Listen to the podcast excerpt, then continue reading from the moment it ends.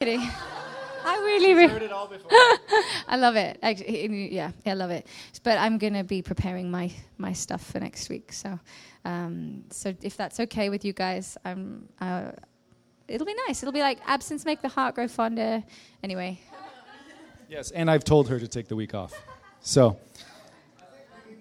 that that best intro. Yes. We might need to do a teaching on how to do an introduction. An introduction is supposed to say, "Oh, this is why you should listen to this person." Taking my shirt off with my eagle tattoo, threatening the neighbors. Not necessarily the w- Yes. It's true. Yes. it's good. Mm-hmm. Yeah, eagle tattoo. My eagle tattoo. Yeah. Good, good. Actually, last last year, uh, let's, I don't know. I think Sam did the introduction, and I think you did a pretty good introduction of Derek Shanoff. Um, and uh, and then he gave a he gave a like half an hour teaching on how to do an introduction and the importance of introduction. Remember? Yeah. Yeah. And this year we're making sure we give good introductions because he had a good point. He said he, what you're doing when you do an introduction is you are saying these are the reasons why you should listen to this person. You know, this is this is uh, why this person has credibility to stand in front of you and speak, and you should be listening. You know, so. yes, and a lot of, and a lot of that is because, you know, me and David are friends. I'm not. I'm not only his leader. I'm his friend. You know, and so that's that was part of his introduction as well. You know.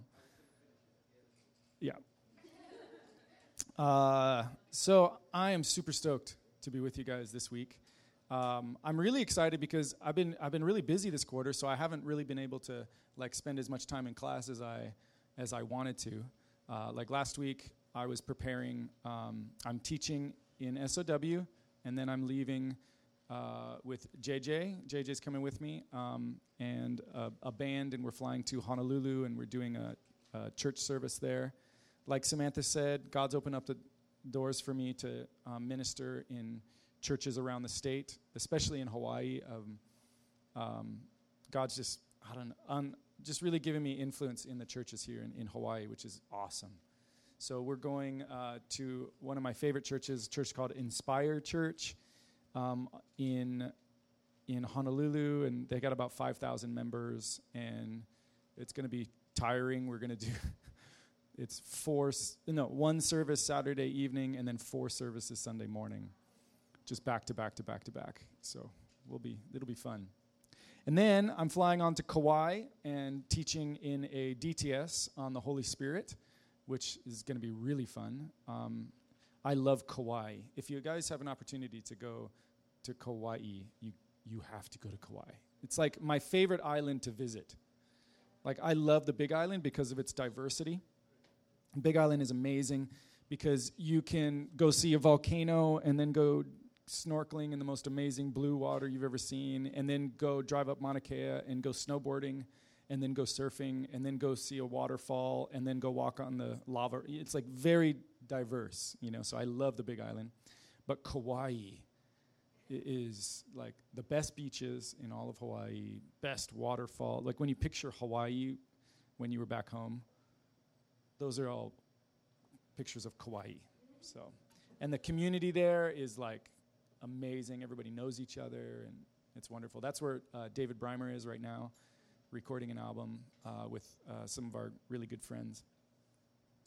But I'm really excited to be be here. Um, yeah. So this week topic is worship and leadership and team dynamics. So you can write on your notes leadership and team dynamics. Um, how much of my testimony did I get through in that? Fir- I think I spoke one day in the beginning, right? I talked about my DTS, first leading worship. Did I do that? Maybe? Yeah. Did I talk about how me and Esther met? Yeah. Punching in the face? Yeah. Okay. Everybody remembers that story.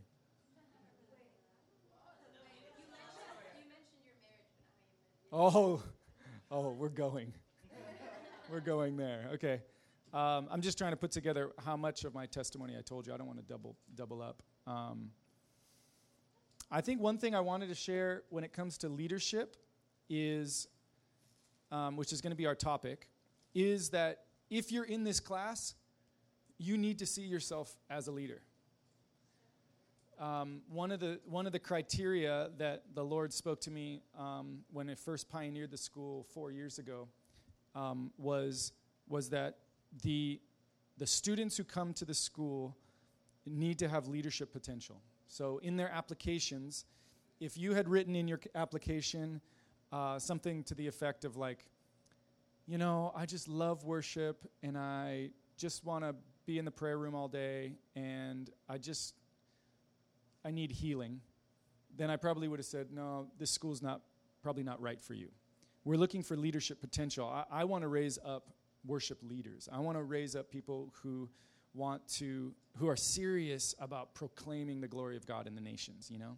And so I take this class really seriously and I I really believe in the giftings and callings of every individual in this room. And and my job as a leader is to pull that out of you and to call you to higher levels and to call you into your destiny and to speak life over you and speak hope over you that God has whatever God has leadership in your future, but all of that leadership looks differently. Leadership doesn't always mean that you're standing on a stage, you know, and organizing and commanding a thousand people. Leadership has many different faces to it, and we're going to be talking a lot about that. But if you're in this class, I really want to encourage you that you are a leader, okay? And we're going to get into there. I think we have some misunderstandings of leadership. Um, I know I did when I first started stepping into leadership and God was calling me into leadership. I, I thought leadership, leadership equaled management, you know, and management just stressed me out because, like, I'm, I'm not only not good with details, I don't even see any details. Like, I, I just, I walk into a room and my wife, who sees all the details, she sees every dish that's out of place and every spoon that's on the counter and every little bit of hair that, oh my gosh, we need to pick that up. And like, I don't see anything. It's, it's, not that I, it's not that I'm not good with them, I just don't see them. So I need, I need people like Hyo, who's amazing with details. And one of the greatest things about um, what I've learned about leadership is staff your weaknesses. So, like, I am dead without Hyo, you know. And JJ is really good with details as well. Um, and then we have amazing artists like Amanda. I don't think you're so good with details like me. No, but you're like in the clouds, which is really good. I love the clouds. So stay in the clouds, Amanda. but but we but we need we need all the giftings is what I'm trying to say. And what I thought in my early stages of leadership is that I had to embody everybody. I had to embody the Andy Byrd who's amazing at mobilizing thousands of people, okay? And has he can without any practice, he just jumps on the stage and it's like, no, no, no, no, no. And I'll follow you anywhere right? You know, it's just ah, yes, I will. You know, that that's like an Andy Byrd anointing.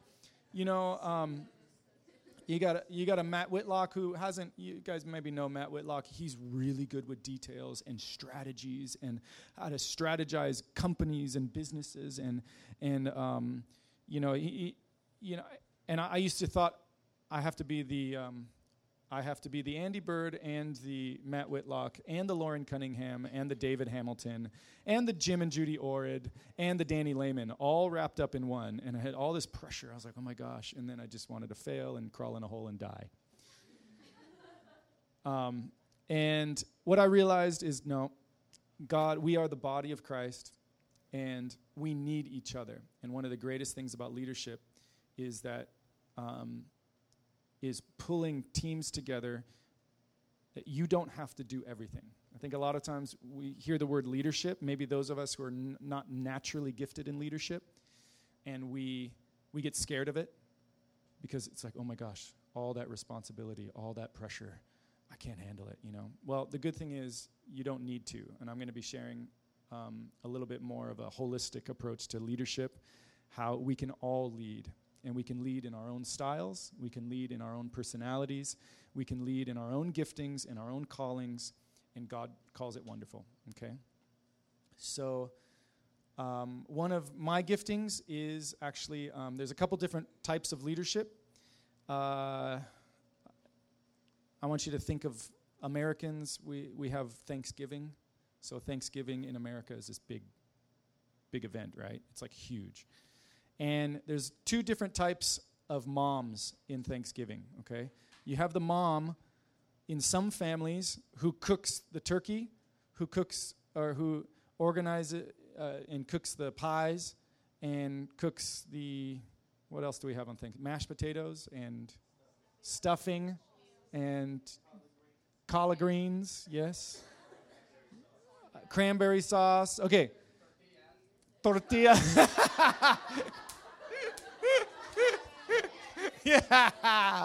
Enchilada. Uh, chimichanga. Um, so you have the mom who cooks it all, right? Who, whose mom was kind of like that? She she made everything, okay? And then and then and then you it's like don't touch mama's cooking and don't say anything about mama's cooking or you will get slapped, you know? Like you say this is the best turkey you've ever had in your whole life or you leave, you know? Okay, so you have you have that kind of Thanksgiving um, this is a metaphor for leadership, okay? Bear with me. Okay? You have the mom. She she it's her table, it's her house, it's her turkey, it's her stuffing, okay? And you sit at her table and you eat from her food, okay? And that food is going to be awesome. And the good thing about that leadership style is that you know, it creates a really good um, like everybody knows their place okay? Nobody's nobody's stressed out about anything. They just i know i'm eating mama's turkey you know? And i'm and i'm gonna like it even if i don't but i'm gonna like it okay? There's not a lot of pressure in with that type of leadership for the followers you just all you got to do as a follower is just sit down and eat okay and laugh and tell mom that it's the best turkey ever okay and then there's another style of leadership um, in in the islands uh, when you have a party, uh, potluck style. Do you know what potluck style is? That's that's the kind of style where um, when you have a party, everybody brings a dish. Okay, so in Hawaii, if you're invited to go to somebody's house for dinner, just make sure you bring something. Even if they tell you no, don't bring anything, you, you should bring something. Okay, so if I ever invite you up to my house for dinner, and, and then my wife says, "No, don't bring anything. You, you better bring something." Okay, that's just Hawaiian style. It's culture, and okay, it's it's eh, uh, JJ. Same in Tahiti, right? Yeah. Okay. Island styles. Um, Mexico's kind of the same way. You, go, you want, you kind of expect it to bring something if you know if you come over to the house. Um, America, not so much. I think our style is sometimes depends on the family. You know, in the South, in the South is very much like uh, potluck style. You know, you bring you bring something to the table. My, um, that's another style of leadership. Style of leadership is you go to the person's house, they provide the table, but everybody else provides the meal. Okay? So that's that's more my style of leadership is more of a potluck kind of leader. So this is, you know, uh, you know, this is Sam's School of Worship, you know, but I'm overseeing the prog- program. So Sam creates a table, and, and what we've shared with our staff is this school will not run unless each staff brings their dish to the table, which is their giftings and their callings and their individual anointings and giftings, okay? So, um, not one leadership is better better than one another. In certain contexts, certain styles of leadership are better, you know? Um, but, but you just got to know who you are, you know?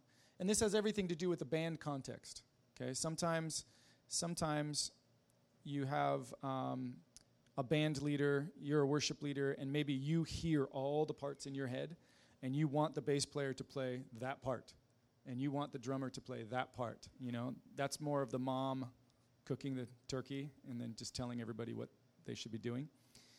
You have to be gentle in how you approach that. but that's one style of leadership. And then there's another style in a band context is um, more potluck style, where, hey, I trust that you're an amazing bass player, and I just trust you're gonna you're gonna play something that's gonna work really good.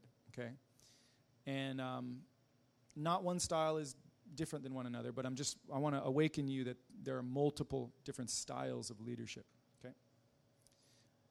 Um, so my story, I'm gonna I'm setting a context right now. So my story in leadership is. Uh, I was like super shy when I was a kid, okay? A lot of people tell me they recently a lot of people have said, "Well, I thought you were an extrovert, like a severe extrovert." I'm like, "No, I'm a major introvert. I love my alone time. I love to go to my house and like shut the door and just be alone. I could be alone all day. I, I love I love myself." no. Um, I I have ex- I have I have learned extroverted tendencies being on a stage and being in front of people and leading events and stuff.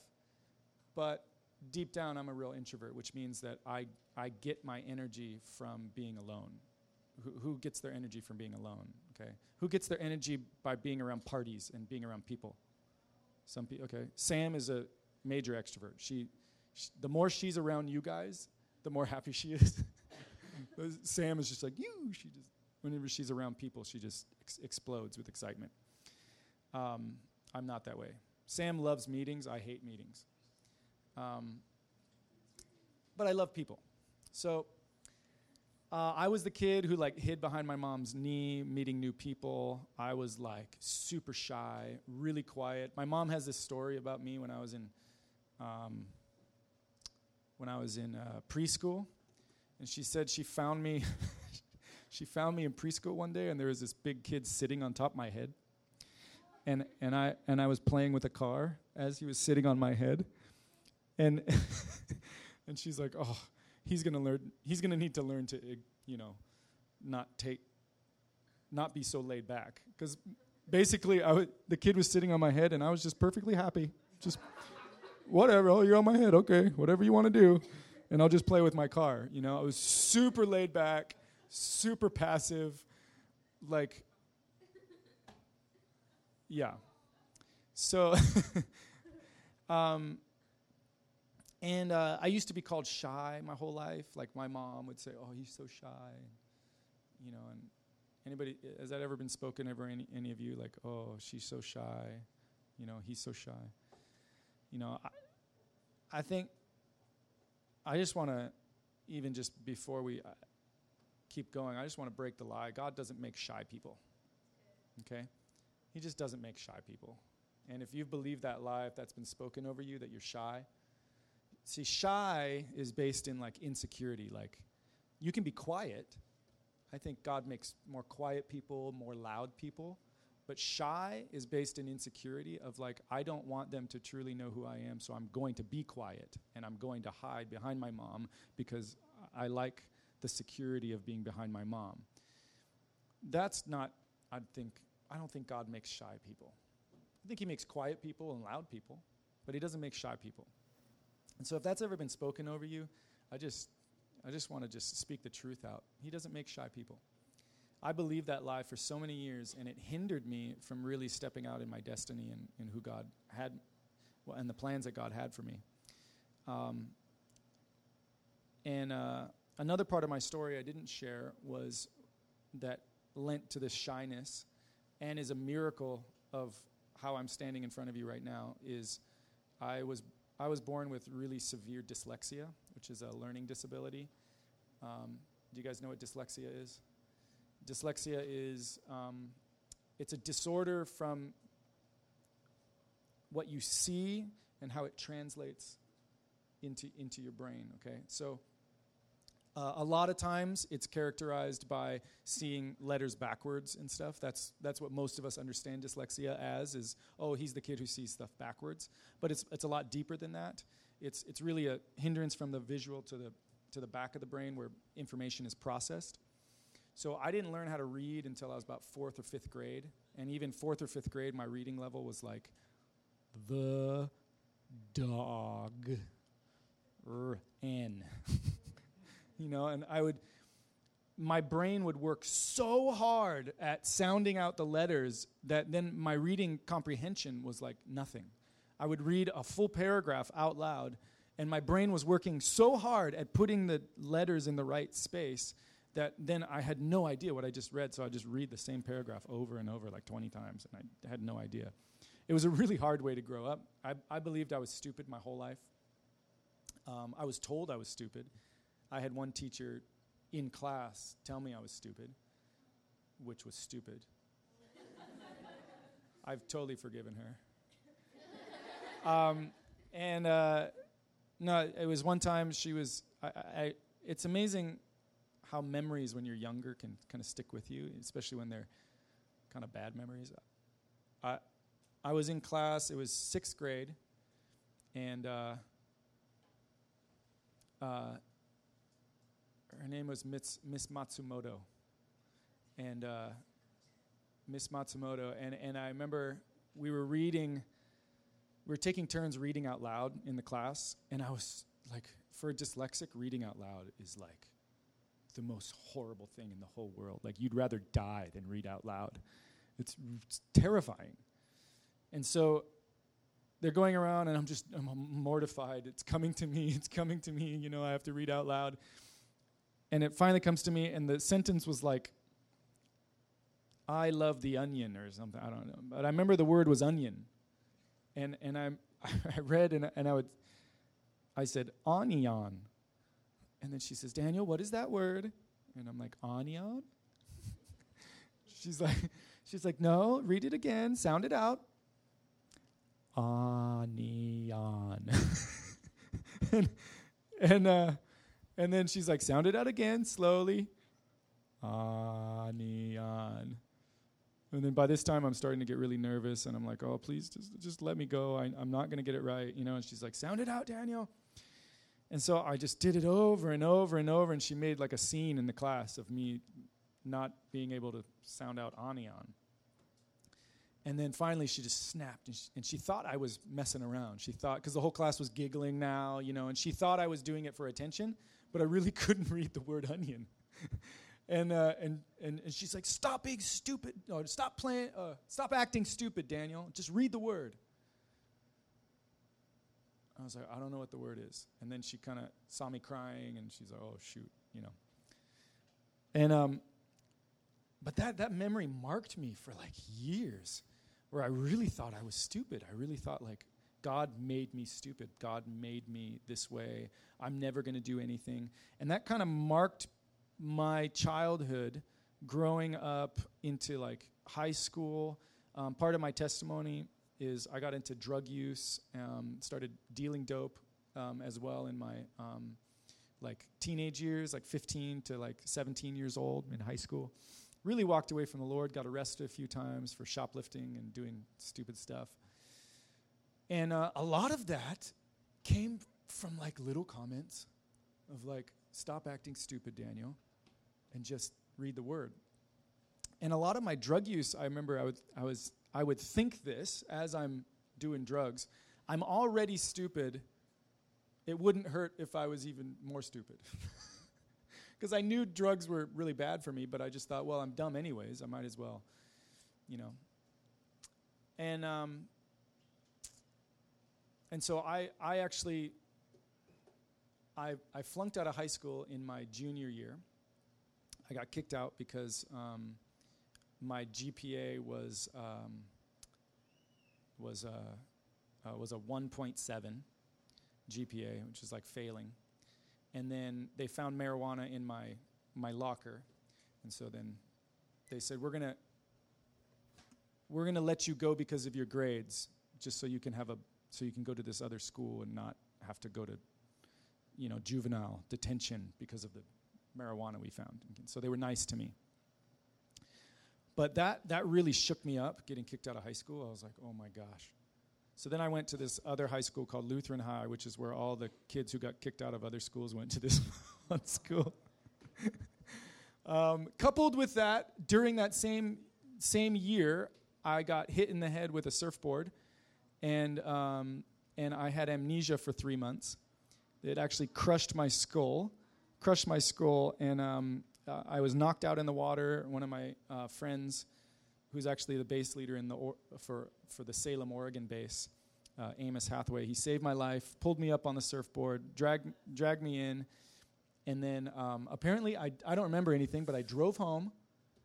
Drove home. My parents said I was acting weird, so they took me to the hospital. And then uh, they did a CAT scan of my brain, saw my, my skull was crushed from the surfboard that, that hit me and then I had amnesia for three months. And uh, um, thank you, thank you. Actually, I need that. Um, had amnesia for three months, and um, I remember I had this. Sorry, I'm telling you all depressing stories, but it's to paint. It's to. It's for a reason. Part of my story is that if God can if God can change my life, He can change anybody's. So, um, I, where was I? Um, amnesia. Oh, I remember I was this one time, I had this one moment in the three months flashing. I had this one moment where I have one memory within the three months. And it's me. My, my short term memory was all gone from this, this accident. So I remember I was walk from the kitchen, and then I'd walk into the living room, and then I'd, I'd realize, why did I walk into the living room? So then I'd walk back into the kitchen, and then I thought to myself, why did I walk into the kitchen? I walked into the living room. And I did this like 10 or 12 times. And then I and then you have a self-realization of like, oh my gosh, this is not normal. Like like I just walked back and forth like 12 times not knowing why I went, you know, and I had this moment of like self realization like, this is not good. Like, because I don't have any memories from anything else. And I remember I just stood in my living room, I was just crying, I don't know why I'm here. Why am I here, you know? And then my mom came in and she gave me a hug and I love you, honey. And we sat on the couch and I just cried. And I'm like this big teenager. I'm like, you know, I'm taller than my mom. My mom's real short. She's like five foot four, you know.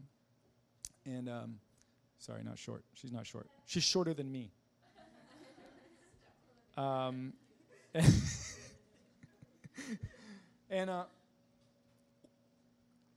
uh, so, anyways, teenage years was really rough for me because um, I had these identity issues of like I'm I'm dumb. I I just got hit in the head. I have amnesia. I'm really dumb. I blew my brain out on drugs, so I'm like really extra dumb and uh, and this was like who I was. This is who I believed I was. Okay. Have you guys ever gone through a season where you really believed you were somebody that you were not? Some of you might be walking. Some of you might be walking in that right now. There might be some things about yourself that you really believe that has been spoken over you for years and years and years, and you're walking in like my story. It just sounds absurd how could he be walking in that identity? You know, it's like, that's crazy.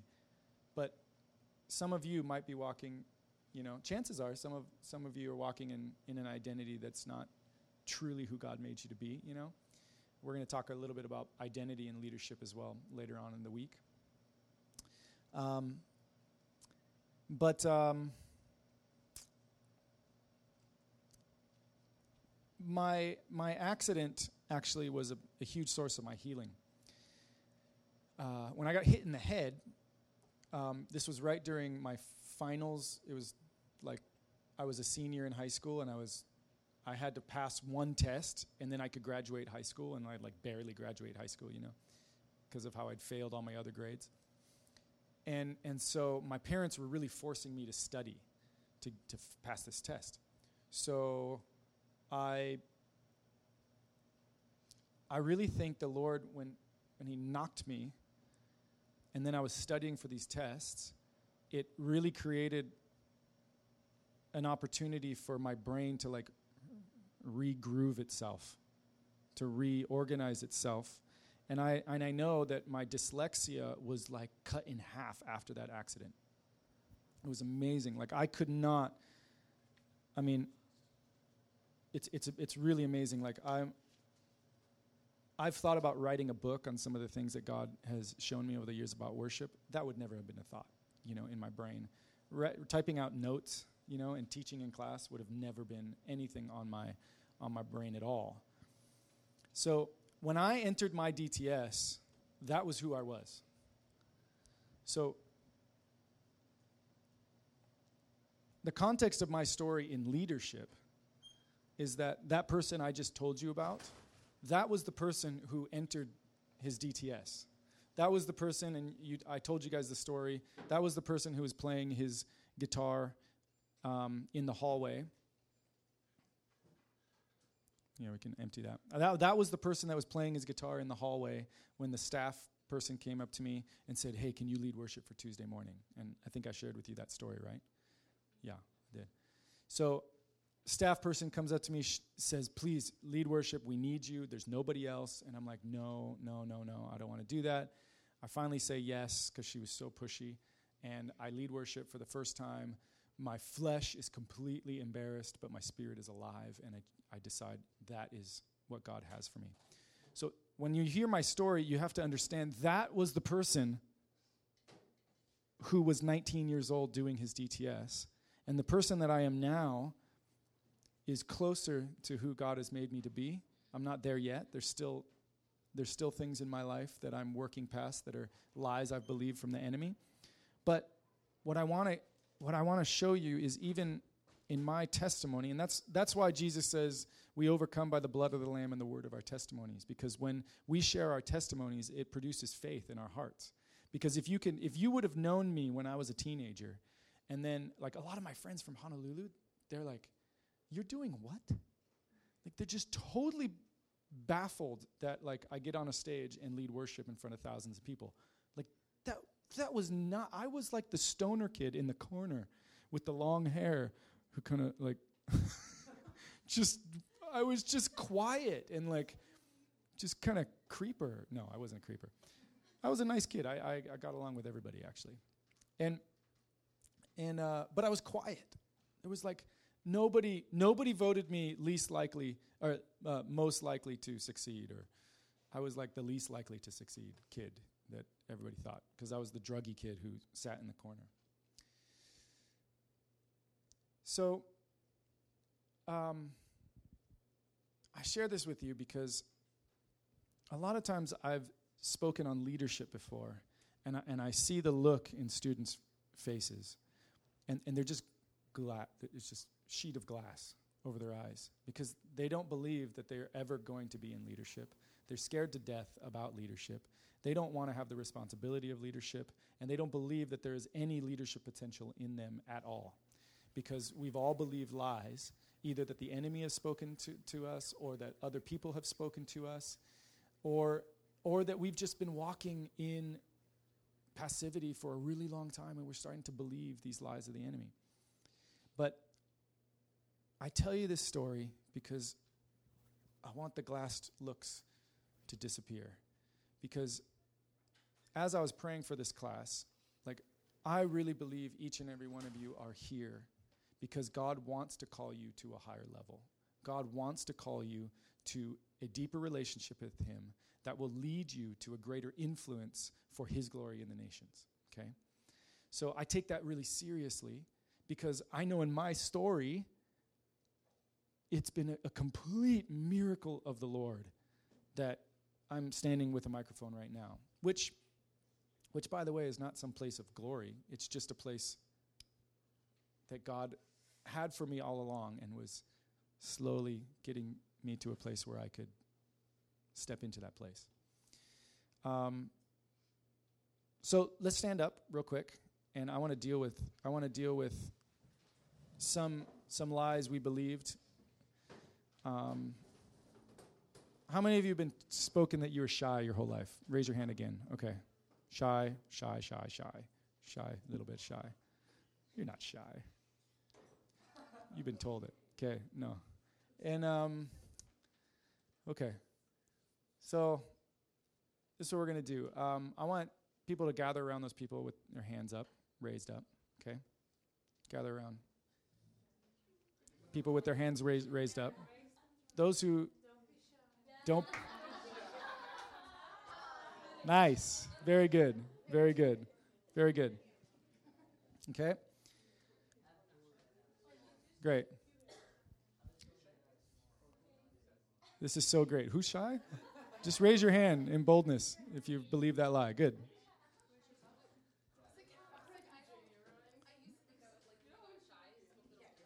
Uh huh. Great. You don't believe it. That's great. Okay, awesome. Great.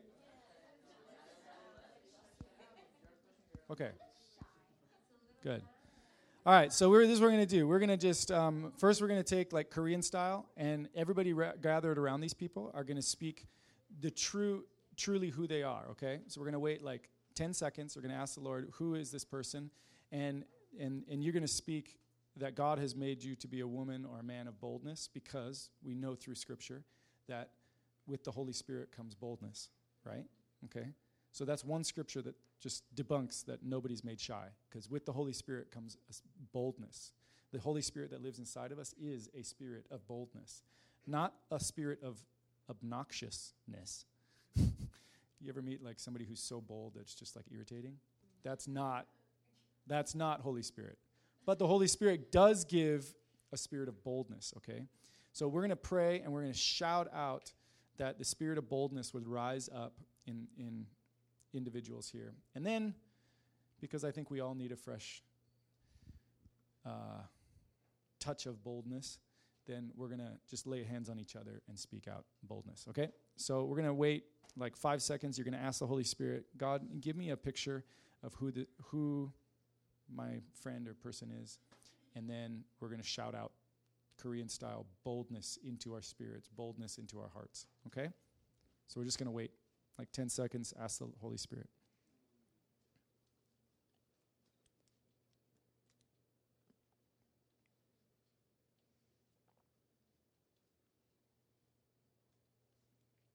All right. So on the count of three, we're just going to do Korean style. We're going to shout out boldness into our hearts. Okay? Ready? One, two, three. Jesus, we just.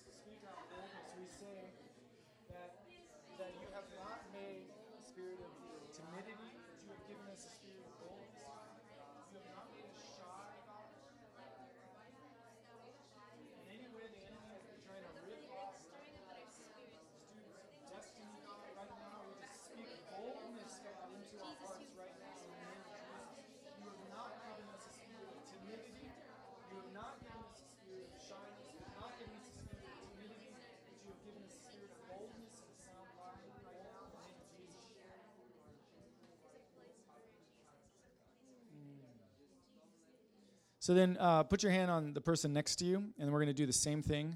And we're going to shout out boldness um, into their spirits, and we're going to proclaim boldness into their spirits. Okay? So, ready? One, two, three, go. Yes, Jesus. We speak out boldness, oh Jesus.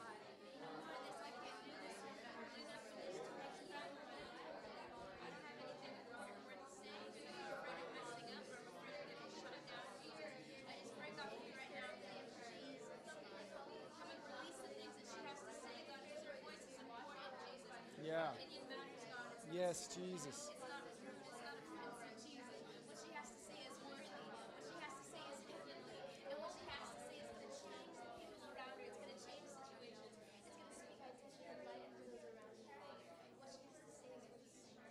And I just feel this. I just feel the Holy Spirit says, You have permission to be bold.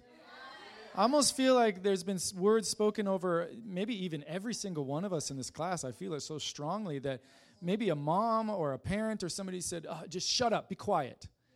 And it was almost like early on, there was this feeling of like being bold was actually a bad thing. And I just feel like the Holy Spirit saying, no, I, I have given you a spirit of boldness. I have, I have not given you a spirit of t- timidity, and I give you permission to be that bold person that I have made you to be. So, God, we just say yes.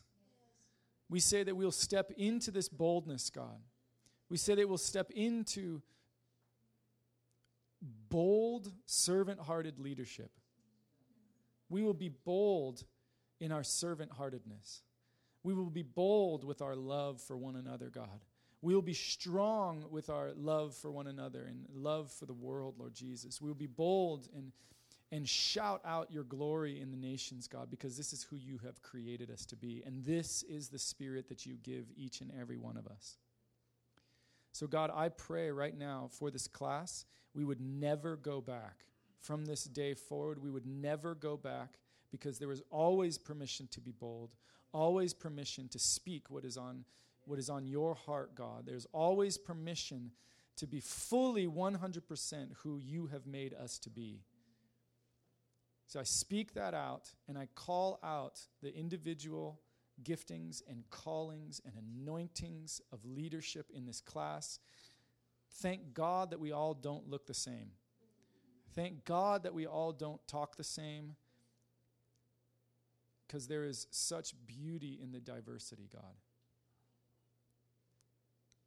So the Holy Spirit just wants to release you to be fully yourself, to be a leader, to be bold, but to be bold in who God has made you to be.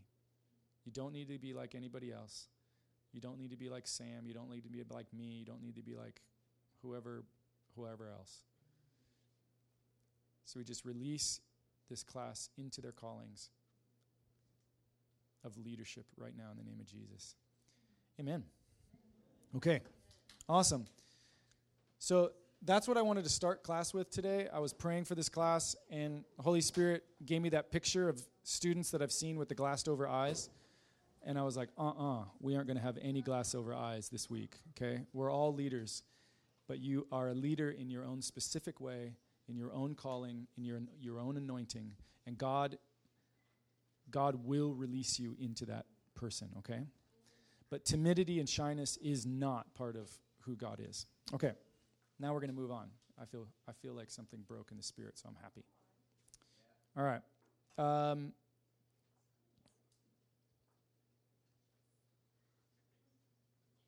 awesome. We're going to have fun this week. So I'm going to tell you how this week is going to go. Uh, today and tomorrow, we're going to talk about leadership, like practical leadership. What is leadership? You know, um, and that's today and tomorrow. And then uh, Wednesday, Thursday, Friday, we're going to get into like practical team dynamics, which is going to be really fun. Like, how do you communicate with a band? How do you simply how do you do how do you put song choices together? How do you not not a lot of music theory, but a lot of leadership in that. You know, um, one of my giftings is actually to see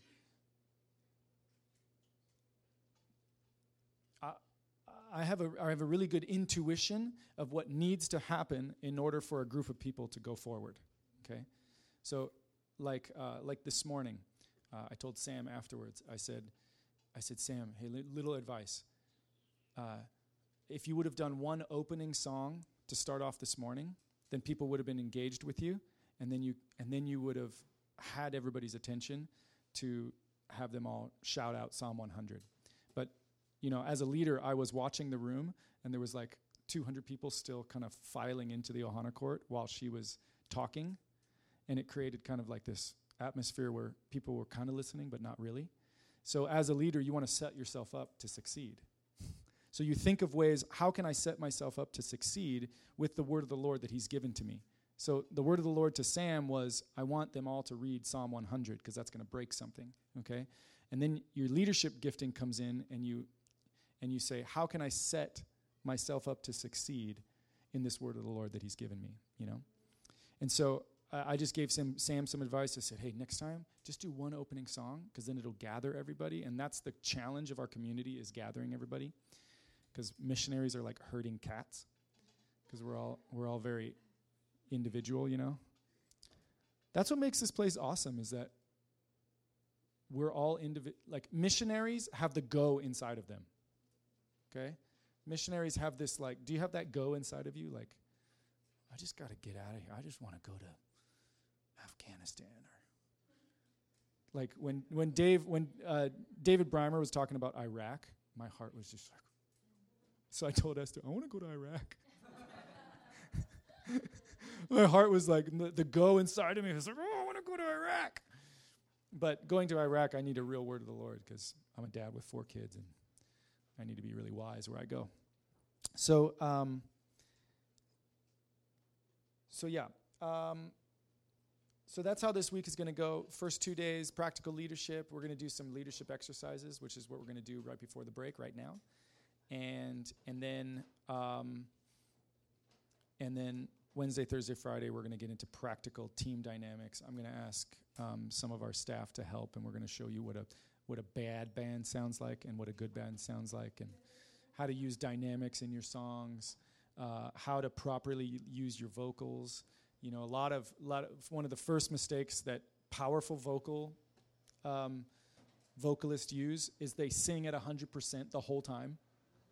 You know, so it's like they're confident in their voice, so it's like, Jesus, yeah, yeah, yeah, yeah, yeah, yeah, yeah, yeah.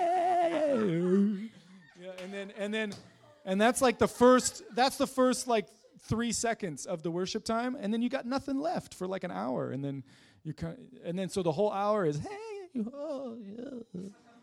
you know. So y- use dynamics on how, how if you're a powerful vocalist, how to like save it so that you know like so that it really save it you just got to save it. And if you're not a powerful vocalist how to compensate in other areas by using practical leadership with the band and you know anyways. So we're gonna we're gonna have a lot of fun. We're gonna a lot of practical things this week. This is halfway through the school so you guys need some need some uh, practical stuff to keep you guys going to keep going to the next level okay? First um, i need two volunteers. We're going to do a leadership exercise here that incorporates a bunch of things okay? One and two okay all right you guys come come forward and uh, do you want to be one or two? One or two? Okay, one. You're two. Okay. Awesome. Okay, so what we're going to do is uh, we have our volunteers. Everybody give a hand to our volunteers. Yay. Boldness. Boldness. Okay. Okay, we're going to do a leadership exercise here that's going to it's it's a it's an exercise that's going to teach us about communication as well as um, you're going to kind of see. I don't want to speak too much. I'm not going to. Point of this exercise is for me to stop talking. Okay. Um, okay. So what we're going to do is uh, I need we need to find a blindfold. Can somebody make a blindfold somehow with a piece of cloth? Okay. I'll let you guys. Somebody can do that somebody who's a leader in the room is going to jump on it and find now remember, great, perfect. Now remember, this is this is in the context of leadership, okay? So um, this the whole class is going to participate, okay? So what we're going to do is, you guys are going to go um, outside, okay? And you're going to have the blindfold on, okay? And you guys are going to go outside, and you're going to create a code, your own code language, okay? And okay, and um, and you're going to be blindfolded, and you're going to be the leader. Okay, now your job is to escort her without touching her through a maze that the classroom is going to make for you guys. Okay. Now the object is you guys are going to go outside. You're going to come in that door, and we're going to have a chair set up right over here. Okay. And the goal is for you guys to get from that edge of the classroom without touching her.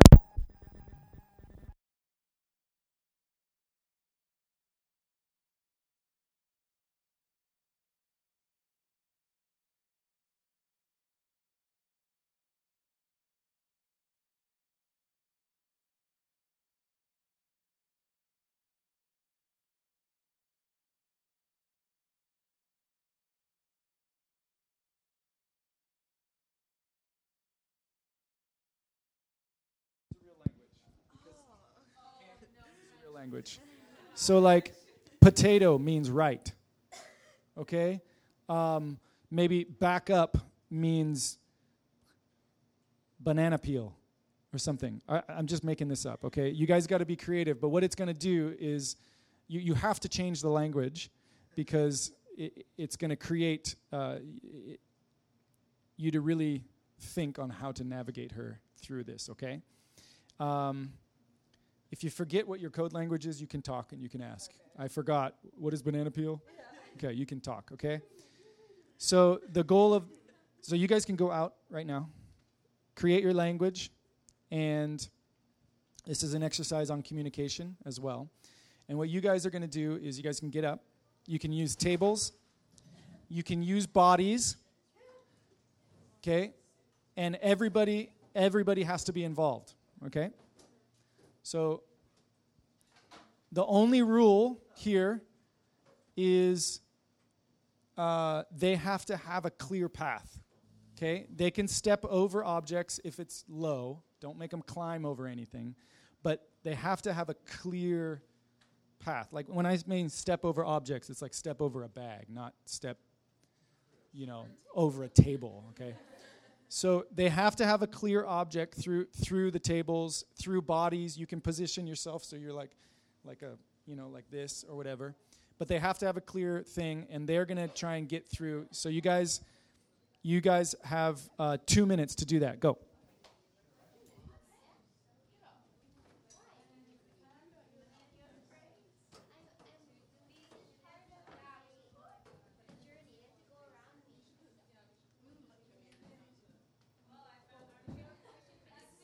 Staff, staff, come here real quick. So, real quick, JJ right now, I want you guys to be observing whose leadership.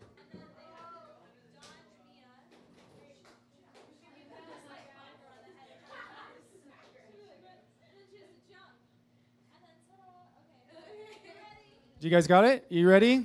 Okay, let me walk through it. Maybe I'll just make sure that it's okay. Okay, we got a pillow. Okay, great. We're going over here. Okay, we're going here. Is this what we're doing here? What are we? Do? Are we going? Here, here, here, like this. Okay. And underneath? Okay, great. Awesome. Perfect. Okay. Um, you guys, you don't need to be like quiet. You can talk. You can do whatever. Like, you don't need to be like silent. You can say good job or whatever. Okay?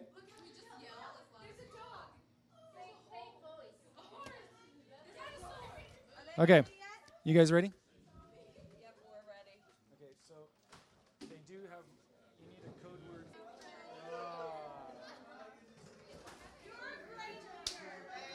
Good job, girls. Good job. High five. Good job. Awesome. That was amazing. Okay, everybody get the tables back real quick.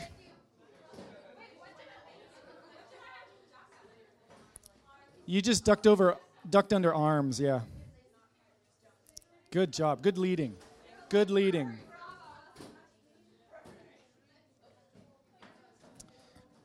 All right. Um, we're going to take a break now. And um, when we come back from the break, we're going to have a discussion time because there is a lot to learn about this, uh, this exercise, okay? I um, secretly pulled the staff together and, and we were making observations the entire time. Um, so we have some really uh, profound observations about. Uh, about how you guys worked as a team in the classroom because there were some natural leaders there were some people who decided i'm just going to do my own thing. There were some people who were passive and kind of in the corner like i'm just going to wait and there were some comments like whatever's good for you i'm just fine whatever.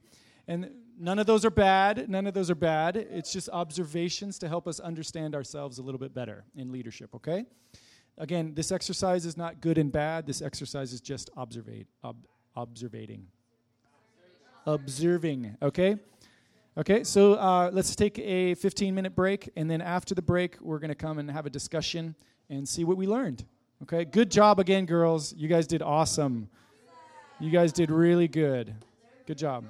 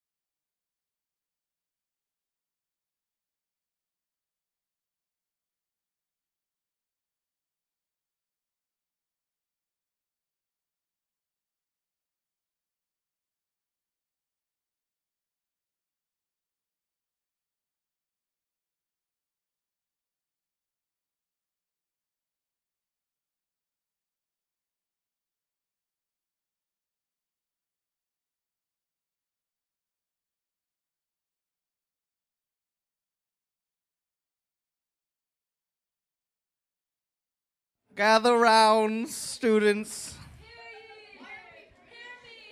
Hear me, hear me. Not quite. Is everybody here? Is this this is everybody, right? Sweet. Well, um, let's see. Um, today, Santi's team is practicing in here one to th- one to two. Um, there's a the campus leadership meeting in here.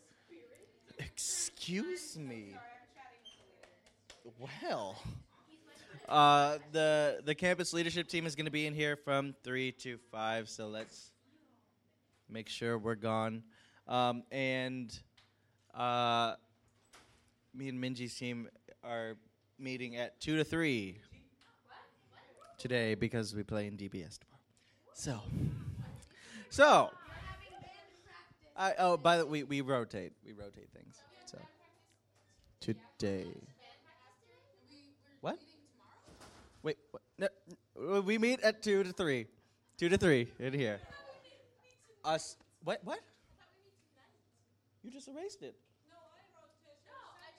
Just kidding. That's Samuel's team. Samuel's team meets from two to three in here. and then our team is m- meeting six thirty to eight.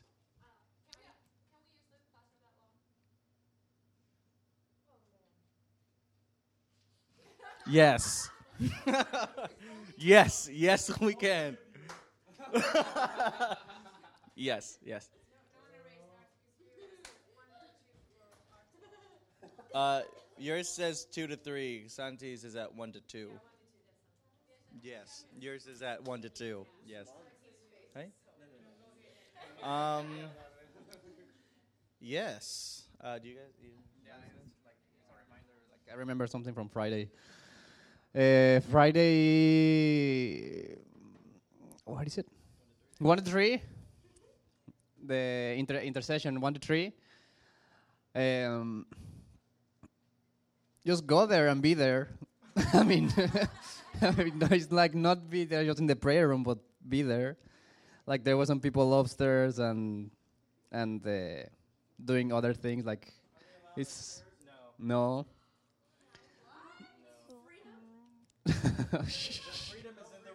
no freedom in this place. There's freedom. Yeah, so you have to be there. You have to be down there because, like, because well, mainly because all of you, the, all of the people that are uh, up there, they're just not engaging or they're distracted. And part of being there is be praying, be interceding, be part of what's going on, and and it's not just be there like I don't know, stealing God's presence. no, no, no, no, no, I'm joking. Why?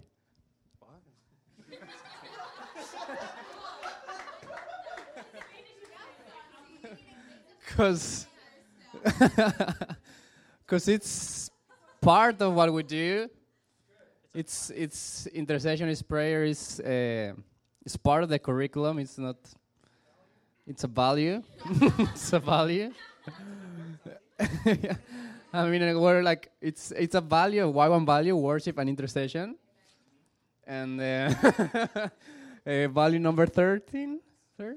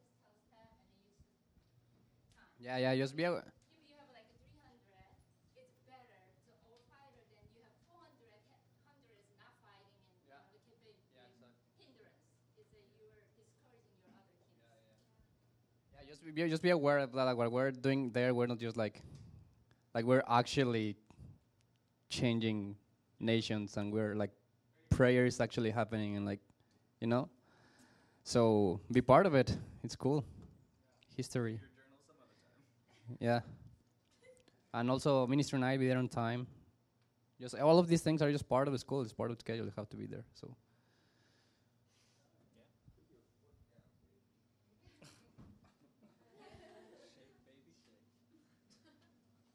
Hi. Yeah.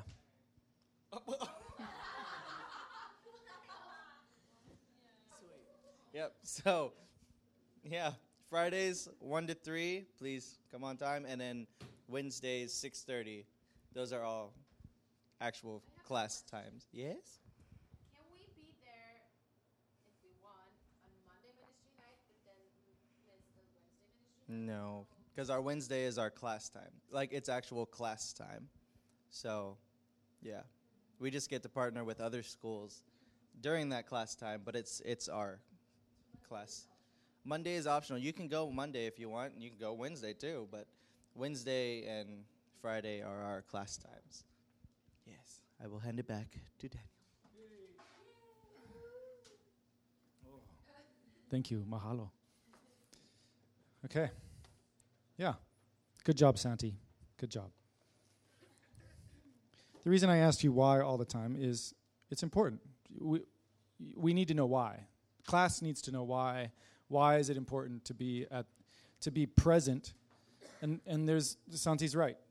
Uh, uh, one of the reasons is uh, is it's part of class and it's mandatory and and that should be okay or that should be enough that it is required of your school to be there but um, if that if that's not enough then then it goes into values and we value worship and intercession and we believe that worship and intercession and standing in the gap for nations or people groups or whatever we're praying for on Wednesdays is a value and we want that value instilled in you in in the class okay as students.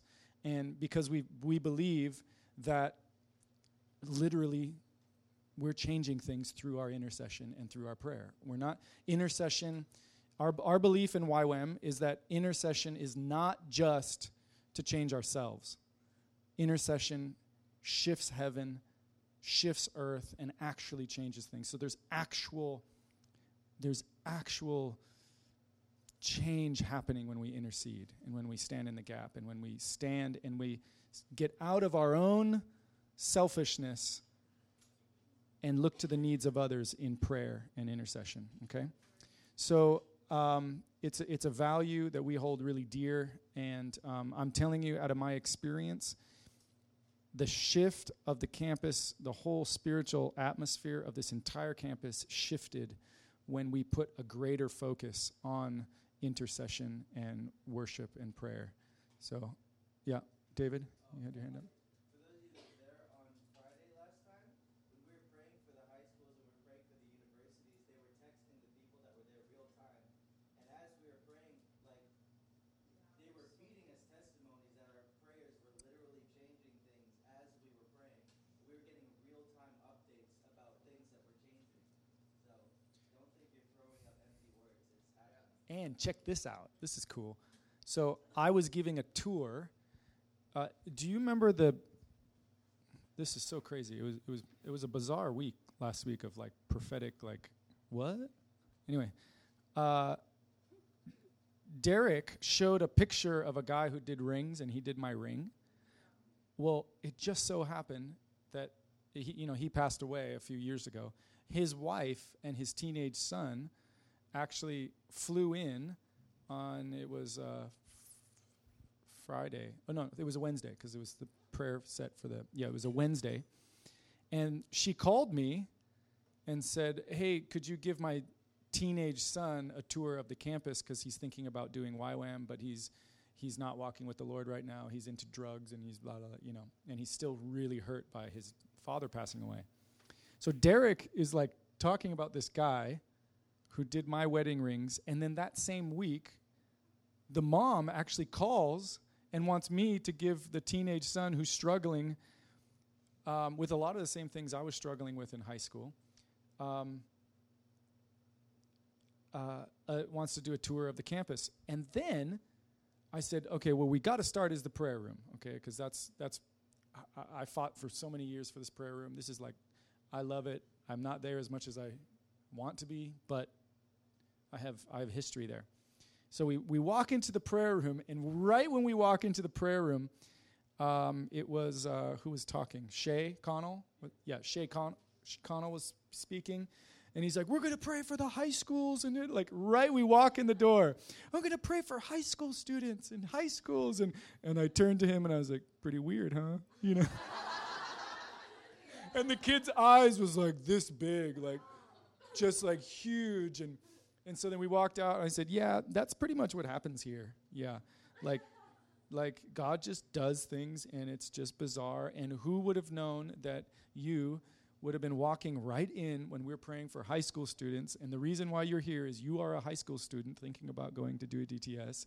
And and I started to kind of open his eyes of like, come on, God's with you, man. God God's here. And then and then he just started opening up and he's like just super honest. He's like, "Yeah, I just you know, I'm super hurt. You know, I don't um, I'm so angry at God because He took my dad away, and and uh, you know, and and and that's why I do drugs is because I'm angry. It's not it's not because I'm like rebellious. I I love my mom, but I do drugs because I'm just super pissed at God, you know. And and the kid was like so open, like even in front of his mom, you know. And then and he's like, yeah, and I need I know I need to do a DTS just to kind of get my life back, but but I think I need to do it like on the other side of the planet to get away from my friends who are dragging me down, you know.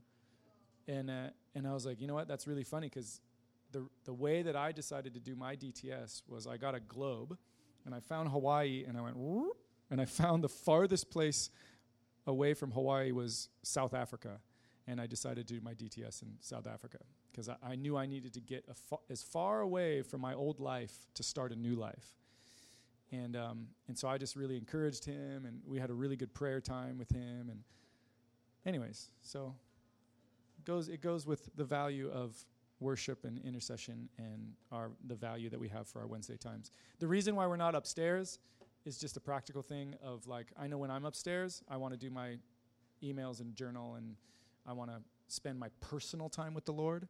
So, which is great. I, I love to go to prayer room and spend personal time with the Lord, but the one to three sets are not your personal time with the Lord. They're a corporate, we're corporately engaging in intercession for a specific topic, and we need to be all there together. So when we're up at the top, it's just naturally, just to help you guys out, it makes you want to go personal rather than corporate. Awesome. Okay? Uh, pull out your notebooks. Do you guys have notebooks or pull, pull them out? Okay. And we're going to take five minutes. And your next exercise is in the context of that leadership exercise that we just did. I want you to think, and I want you, in five minutes, I want you to write down um, leadership principles that you've observed and skills that were needed in order for that exercise to be accomplished. Okay? That would include ob- observations made about me. Okay? So, how did I communicate? Did I communicate properly? Was there confusion? How did I communicate in a way that didn't cause confusion? How did I communicate throughout to make sure that, you know, like you guys got kind of wild for a second, you know, and she couldn't hear. So I kind of, hey guys, maybe bring it down just a little bit, you know. But still didn't want the excitement of the class to drop. So how do you communicate, keep the excitement of the class, but still allow her to hear? Okay, so make very specific. They can be about me. They could be about your interaction with people. If you were in the class, you know, like, um, you know, uh, we needed to learn communication, humility, maybe, because um, I just want you to write down as many leadership observations as you can, okay? I think it's pretty simple. many leadership observations and skills needed in order to accomplica- uh, accomplish this. Okay, like working together as a team would be one, but then go more specific in that. Okay, so I just want you to think, make observations in the context of leadership. Okay, so we're going to take five minutes. We're going to do that. Um, ready, set, go. One Language that they're sharing within the midst of the distraction. So that was a good observation. Um, kind of going with like what Elise was saying, and I think kind of blend, but like just noticing that like everybody had their own ideas and they kind of just end up merging together. Mm-hmm. But like more specifically, like I noticed, like I didn't do anything on that side of the room. Like I was already over here, and I just kind of jumped in and like like Alicia and whoever was over here. Like I noticed, like us, we were kind of figuring out like this part, and then like they were doing stuff here, and then like whoever was over there was doing Mhm. So it's kind of like we all ha- like ended up jumping in on our own parts with our own ideas and merging them together in smaller pieces, and then it merged together as a whole. Yeah. Kind of like Mm-hmm. Go for it. Um, Whatever. Yeah.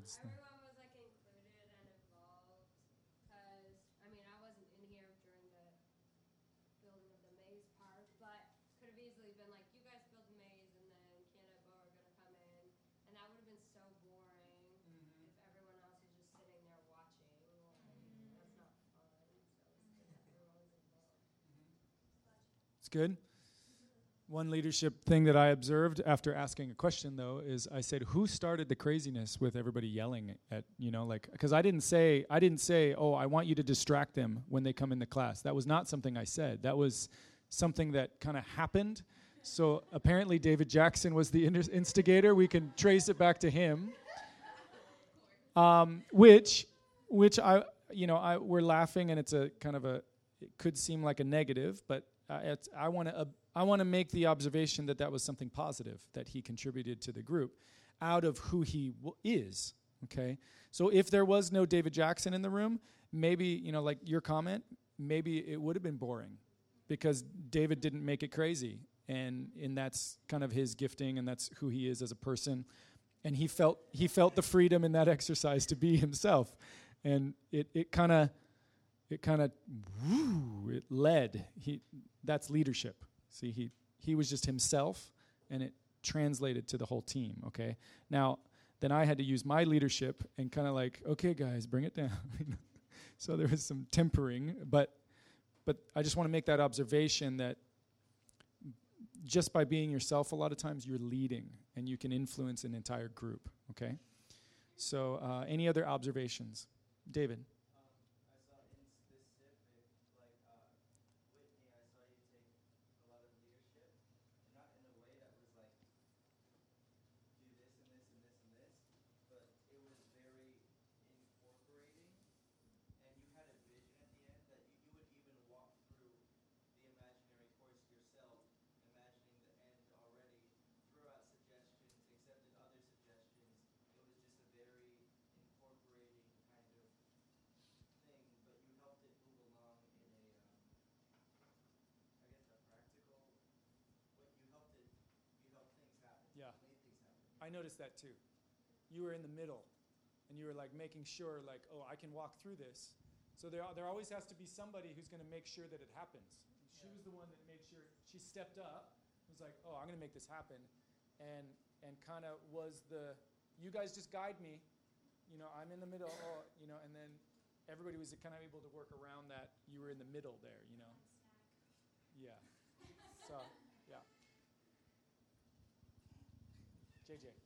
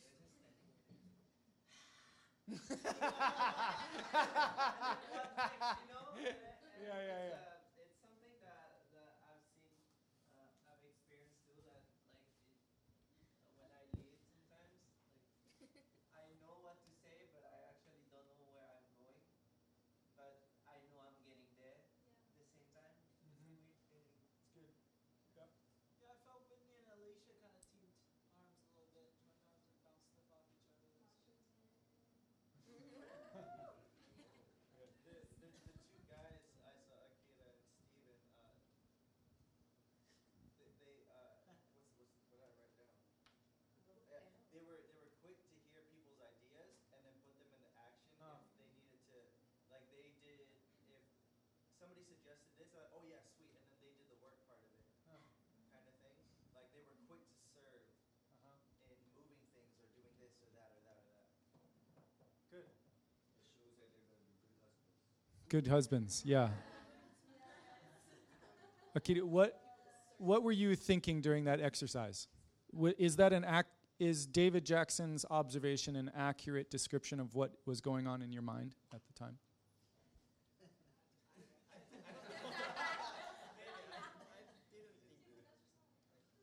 I thought nothing.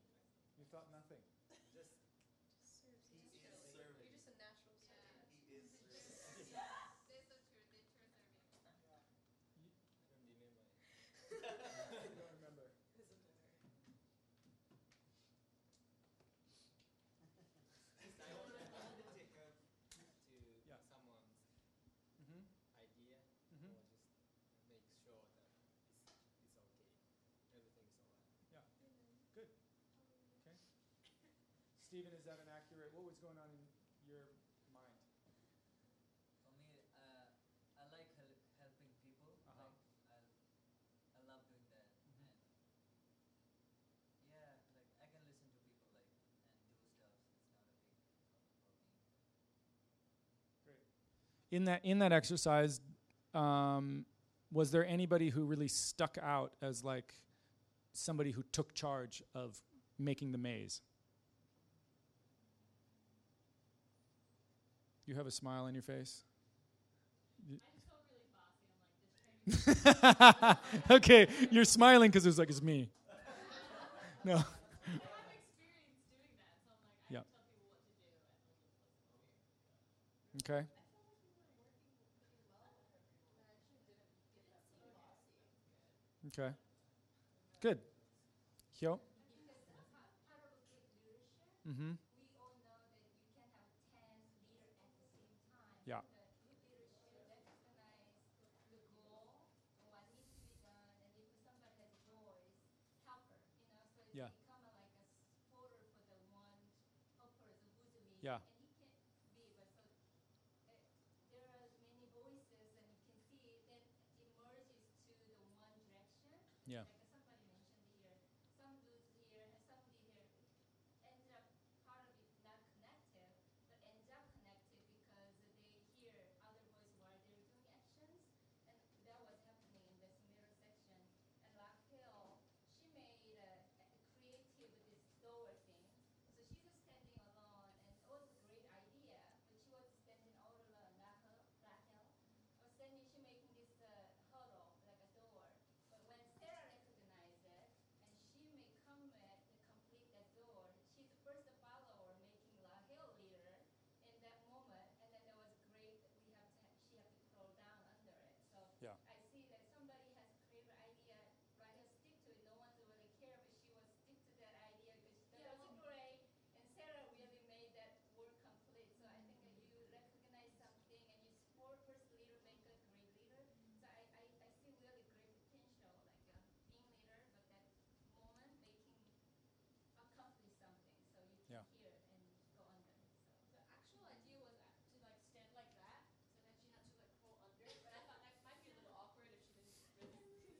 Yeah. That was very good foresight. Very good thinking ahead. Yeah. No, I was like, no, like that would be like awkward. And um, she was, but she was like, oh, do that. That's cool. That's cool. And I was like, mm, uh, dropped the idea. And then I was like, oh, we could do that. was very good foresight. Very. Good. thinking ahead. Yeah.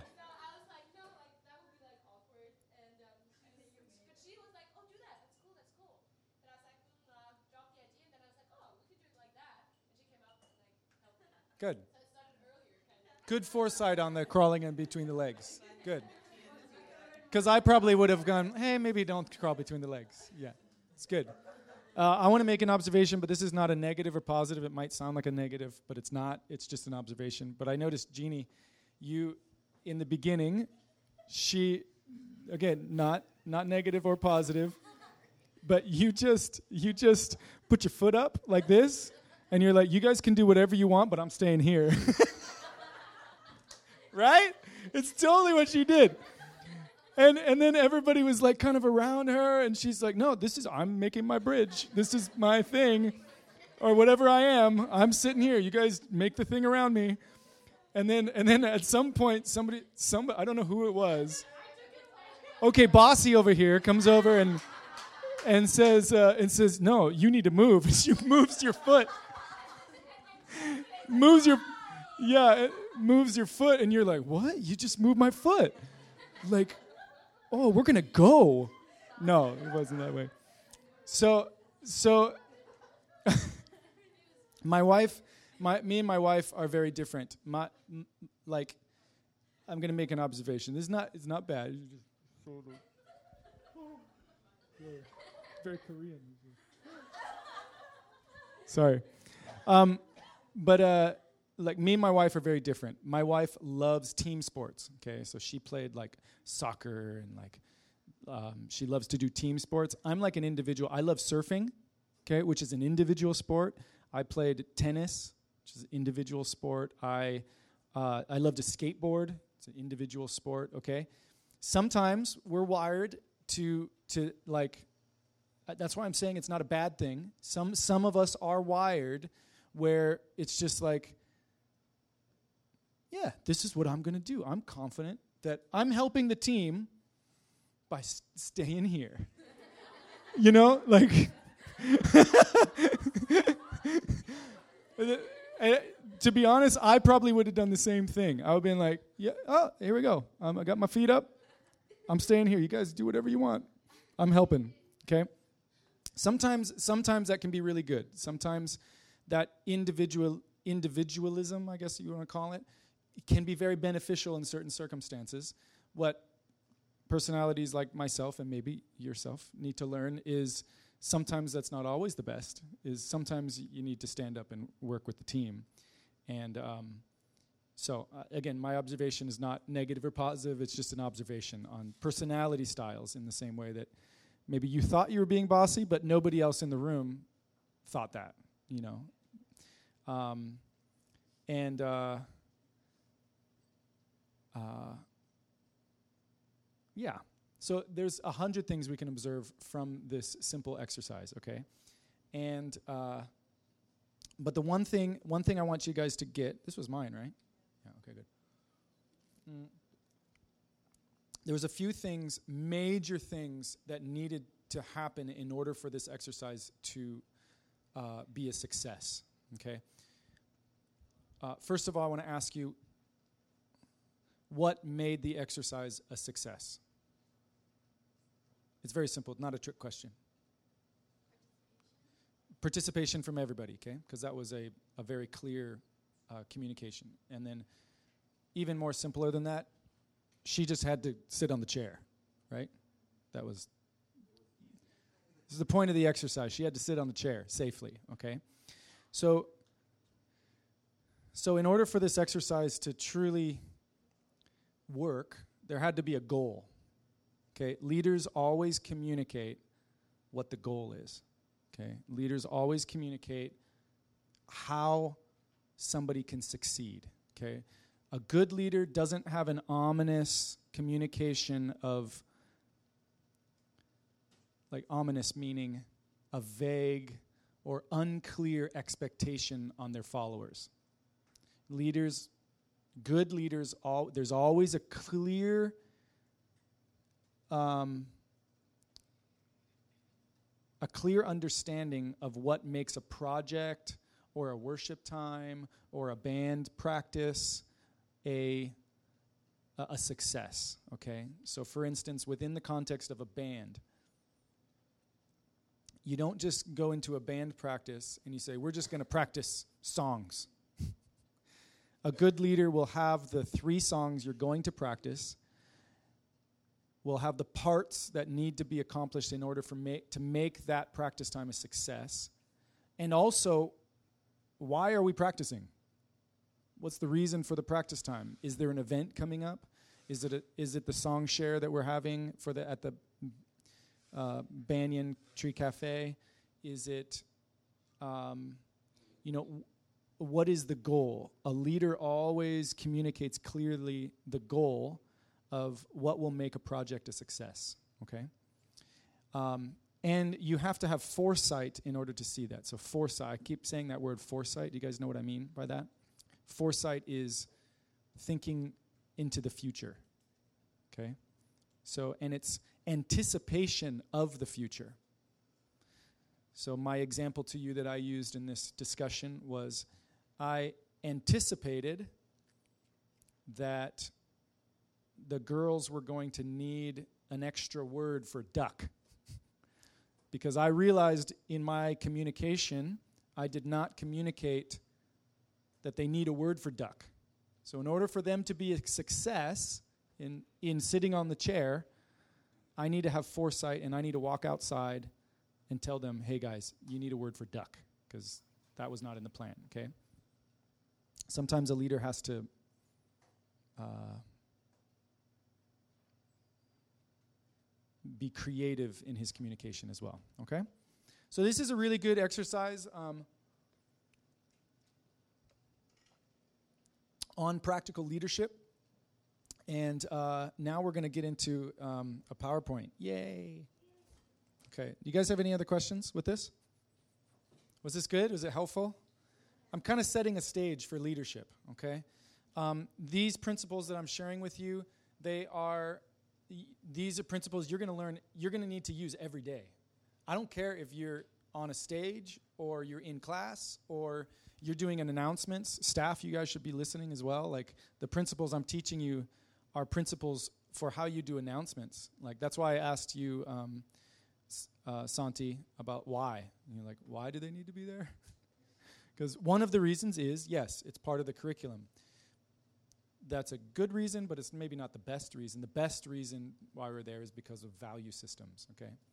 And then we need to communicate clearly the value systems so that we understand as a class where we're going, okay? Um, and all of you will probably have to do announcements or an introduction at some point in your life, uh, whether it be introducing a friend to a friend, okay, one on one, or introducing a speaker to a class. It's the same principles exist across the board in leadership, okay? All right. So we're going to get into this.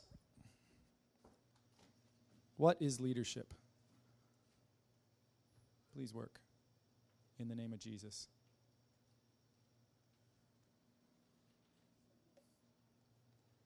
And we need to talk about broad leadership before we can talk about worship leadership. Does that make sense? Because the principles are the same. When you stand on a stage or when you're in the DTS, you need to use these same principles when you're in front of that DTS. Okay?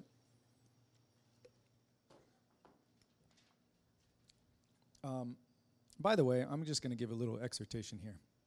When you guys go to DTS, I'm sure staff have told you this, but please take it super serious. Like when you go lead worship for DTSs or whatever, like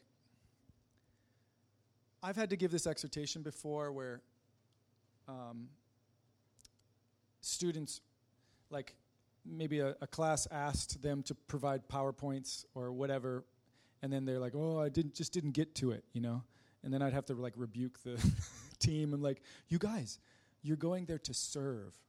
This is not this, this is not just you to have fun playing your guitar in the class. You're going there to serve this classroom. You need to serve them in the way they want to be served. Okay. Um, again, I haven't heard anything negative about you guys, so um, don't don't get me wrong. You guys are doing good. But I do want to give a little bit of a fear of the Lord on you. Whenever you're leading worship, you you are you're standing in the gap in, in, a, in a real way of ushering people in into the very presence of God. And if you come with a kind of flippant attitude of like, oh, I'm here again, I'm leading worship again, this is part of my curriculum, it, it, it it's really not honoring to the class. To the class and it's not loving, it's not servant hearted to the class that you're leading for. So please come prepared, come like with the word of the Lord, be prayed up. Like, this is what God spoke to me about your class. You guys are amazing. Let's worship Jesus. Come with these leadership principles of foresight to, to see, okay, this worship time is going to look like this. By the end of this leading worship for this DTS class, success will look like this. Okay? So you need to ask yourself before you go into the classroom, what does success look like in that classroom? I want them, or the Holy Spirit wants them to experience His love, something like that.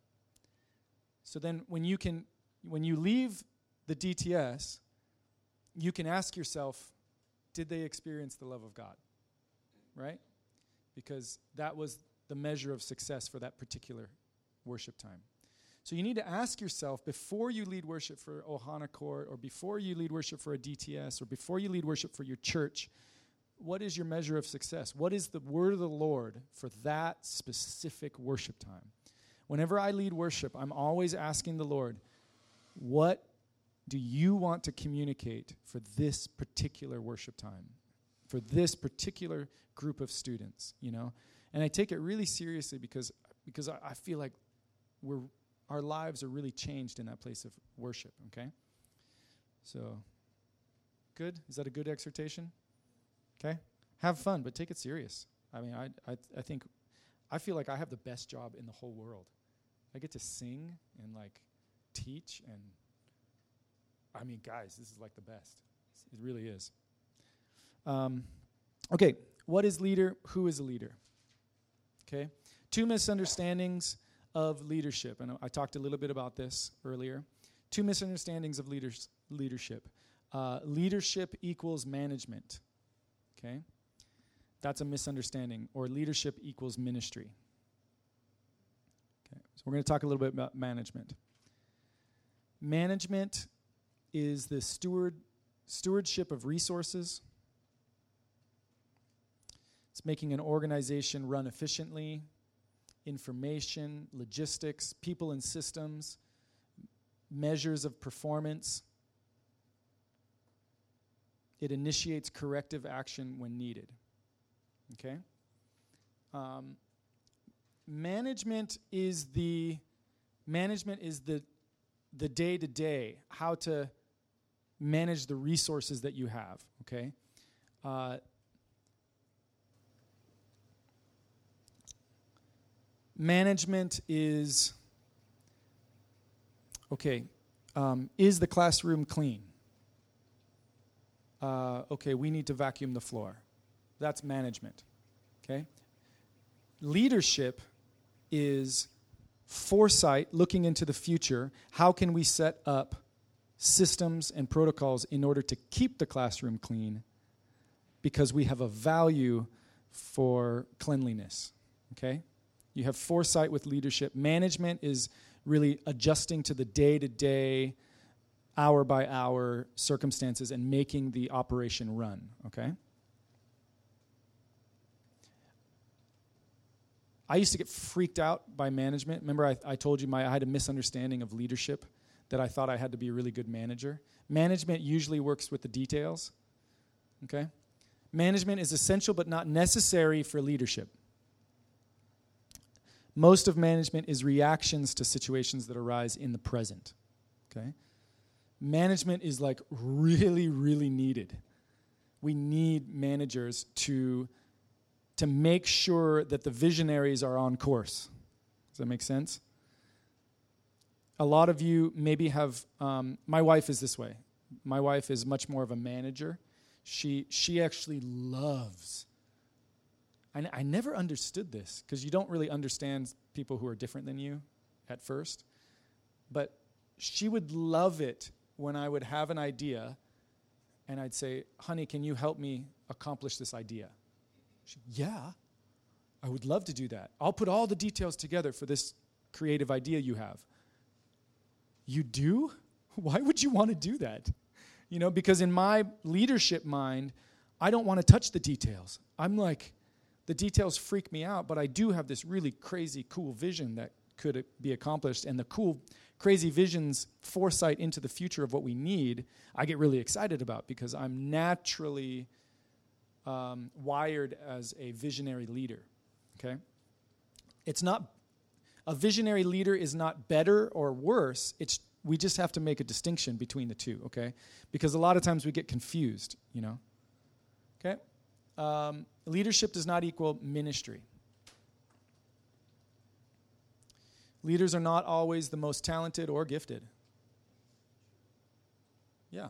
You can be a leader and not be the craziest, the best musician in the, in the room, okay? In fact, a lot of really crazy musicians are not really good leaders, they're just crazy musicians. A leader has foresight of where they want to go, and people start to actually follow, okay? A true leader is not threatened by talent. So just because I lead the School of Worship program, but JJ and David Jackson are a way better musician than I am, I'm not threatened by their by their musicianship. What I do is I I, lift up their giftings and I call them forth and I say, We need you even more. JJ, we need your giftings in musicianship. We need your giftings in musicianship and leadership, and we, we need you to rise up. And as the people that are under you rise up, you get to run deeper into foresight and vision, okay? Um, doesn't need to be the best preacher or teacher, worship leader. Um, I read this book one time about Count Zinden, Zinzendorf. And uh, Count Zinzendorf was the um, leader of the Moravian movement. Do you guys know the Moravian movement? Um, it was a, a prayer and worship movement in um, a few hundred years ago, and and in Germany, and they did day and night prayer for a hundred years. Isn't that crazy? And they and they they they link a lot of the revivals um, in in the UK and across Europe to this 100 year prayer revival, basically a prayer meeting that lasted 100 years, okay? And, um, but they also sent out crazy um, missionaries. The Moravian missionaries were the missionaries who would sell themselves into slavery to go reach the slaves with the gospel. So they were hardcore missionaries. Like we are sissies compared to the Moravians, okay? We're just like, uh, my food's cold. Hmm. You know, like I had to wait five I had to wait five minutes in line for my lunch today. Boo. Like these guys are like selling themselves into slavery to reach the slaves.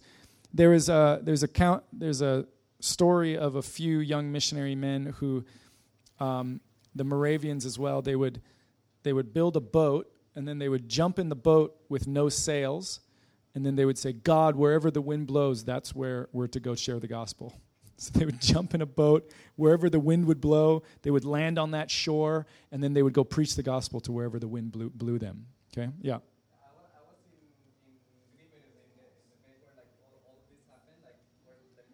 Oh, you were there? Yeah, yeah.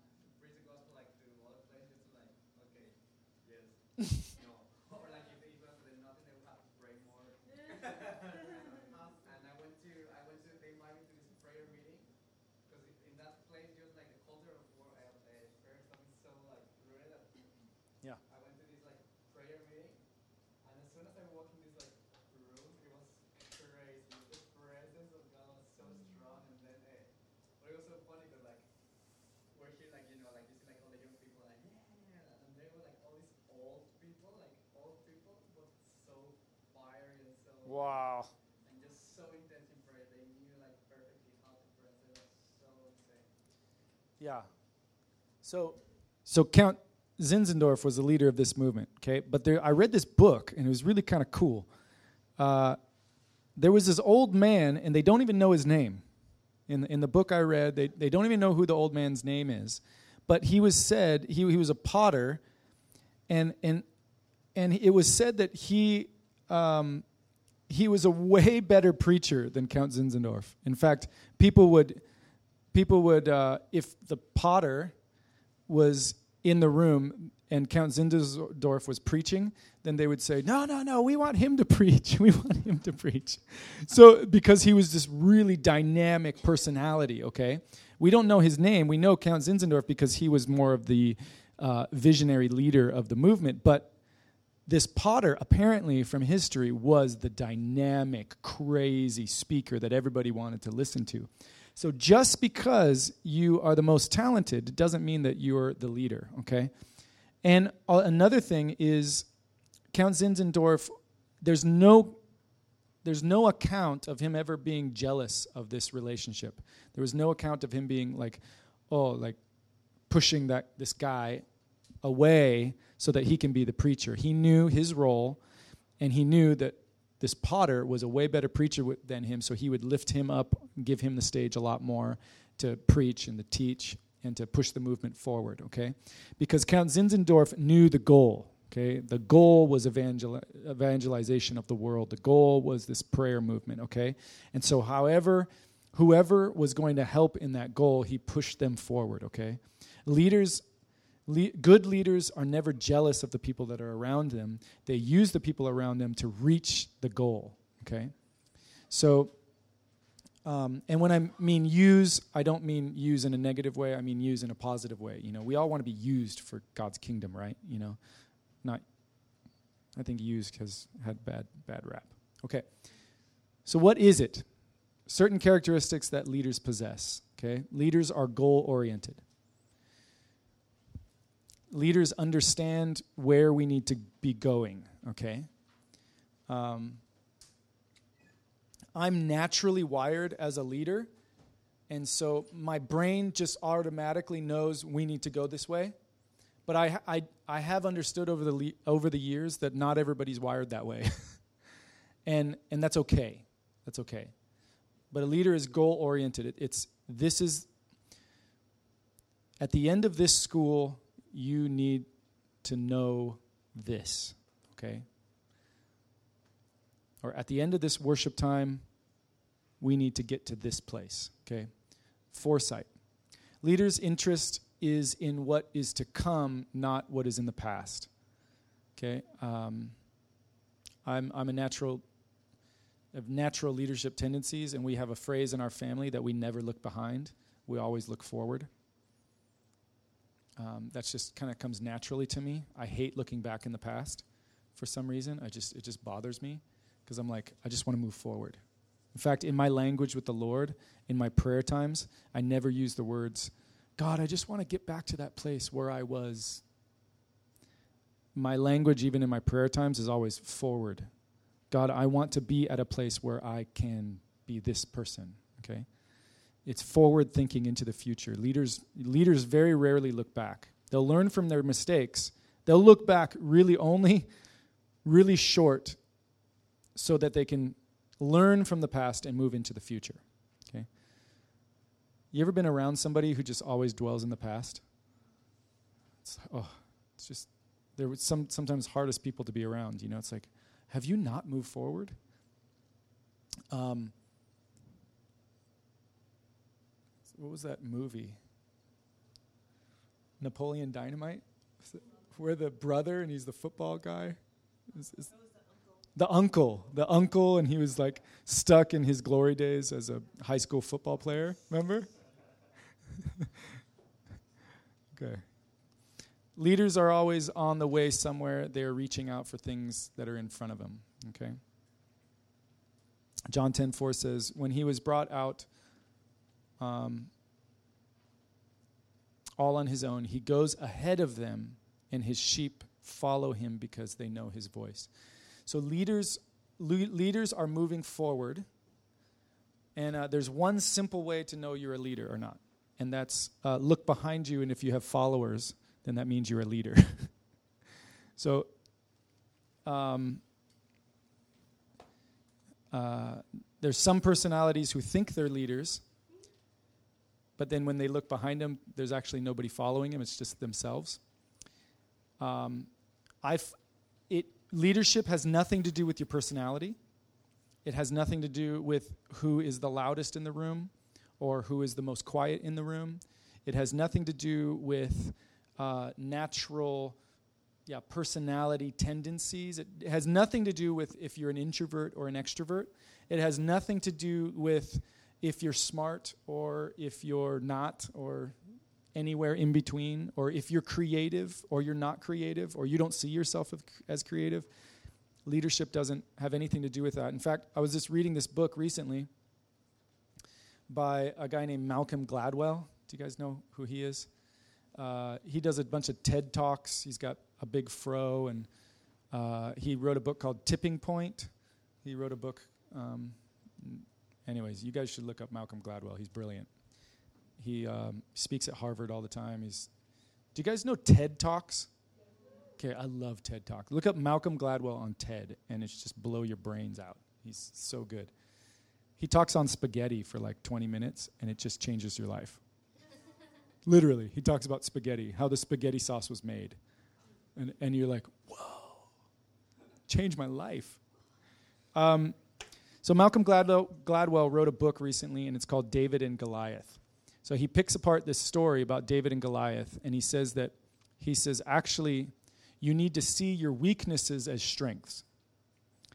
And he uses the story about David and Goliath, and he says, he says, you know, we always paint the picture of David and Goliath as, you know, it was the power of God who, you know, filled David with his strength, and then he was able to slaughter, and it's this big miracle story. And um, Malcolm is a believer, but he has a different take on the on the David and Goliath story. He says, he says it, it had not a lot to do actually with a miracle of God. He says it was just David's leadership foresight. And um, and he, he paints this amazing picture about how uh, Goliath is this, you know, some say nine foot tall, you know, behemoth structure, and he's carrying all these huge his his his spear. Uh, the head of his spear, I think, was like nine pounds or something, just the head of the spear, you know. Um, and uh, anyways, he has this whole theory about how he thinks Goliath has this special pituitary gland um, uh, uh, condition which causes him to grow really tall. And then he says uh, it's the same. Andre the Giant had the same pituitary gland uh, thing, which he was like tallest man in the world for a while. But this pituitary gland disorder actually causes you to see double vision a lot of time as well. And so if you notice in the story, Goliath says, are, are you to come at me with sticks and stones like a dog or something? And, he, and in the Hebrew, the word he uses for sticks is plural. But we know that David only carried one staff. And so Malcolm is theorizing that he had this pituitary gland disorder, so he was seeing double. And that's why he thought he had two sticks in his hand, as well as Goliath keeps calling him forward Come to me, come to me, come to me. Three times Goliath in the story says, Come to me, because he thinks he had bad vision, and so he couldn't see him. Um, and so, but David stands far off from him because he's not going to fight the battle that Goliath wants to fight. David is going to fight his own battle, which he has his sling. And they did a, he did a study. Uh, they had an, a guy from Israel who had a sling, and he th- that was um, uh, fashioned after what a sling would have been like in David's time. And he threw it at a at a board, and the board measured the um, the force, the pressure of the rock, and they they estimated that the pressure of a rock. Uh, no, they didn't estimate it. They measured it. Was about the pressure of a, a Magnum 45 being f- shot at the at the wall. Okay, so Malcolm is saying he didn't just throw a rock at the guy and the power of God grabs the rock and slams it into his head. No, David was he understood the power of his of his weapon and he understood he was not going to defeat Goliath on his own terms. He was going to defeat Goliath by staying a distance away because he knew he had bad vision and he was going to sling throw the rock from a distance so that he could defeat the enemy. Um, anyways, it's this brilliant book about how our weaknesses can actually be our strengths. And when we when we use our weaknesses and are creative with our weaknesses, we can see victory against b- huge giants. Okay? So um, let me finish my sentence real quick and then so um, the book goes on to say talk about dyslexics and this really interested me because i'm dyslexic. And he found that there's a real disproportionate number of major billionaire ceos that actually grew up with dyslexia. And, and they found, they found that the reason why is because all throughout schooling their dyslexics brains have to in order to read we actually have to use a different part of our brain to read. So all growing up your brain is working twice as hard all the time just doing creative thinking all all the time. And so all of the creative connections within a dyslexic's brain are just firing all the time. So then when you get to adulthood that creative part of your brain is really really really um, strong. And so all these major CEOs for these companies are real creative in their thinking. So they'll they'll do business procedures that are very unusual but have super high outcome percentages of income into their into their businesses because they've learned their how to practice their creative functions. Um, so leaders, my point in all this is leaders. You don't always have to be the most, like it doesn't matter about your social status or your personality. Are you loud? Are you quiet? Are you creative? Are you.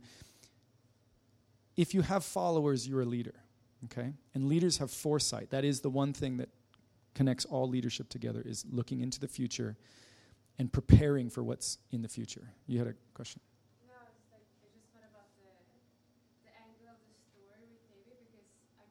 Yeah, you can see that he was weaker in himself as a person, but he had, for me that story talks about him actually using his strength more than his weakness because he knew that his strength wasn't his weapon.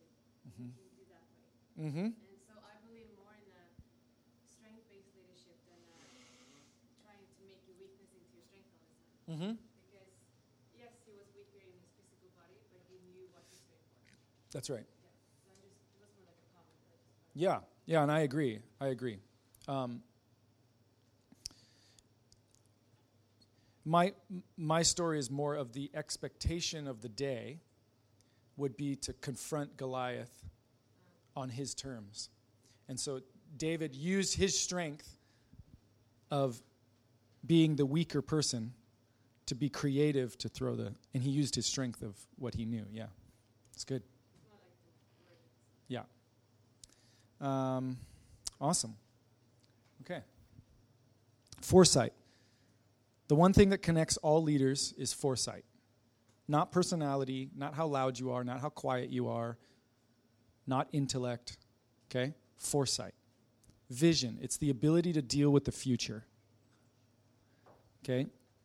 Your biblical examples for leadership I want you to think think about all these stories, okay? Moses, what was what was the foresight of Moses? Shout it out. What was the goal of his life? Slaves out of Egypt, promised land. Right. Good. Okay? Joshua. Conquer the land. Okay? These are all foresight. This is into the future. God has a promise and I'm looking at that promise into the future. I'm going into the future, okay? Sam Samuel. Uh, okay, I'll have to fix that later. Samuel.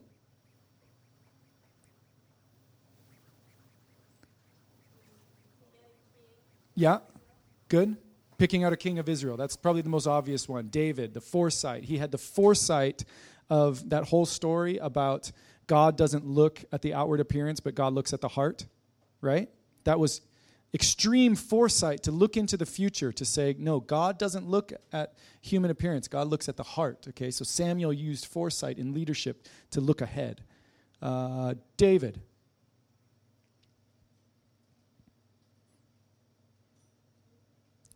Well, David's whole life is a foreshadowing of the Messiah, so that's one.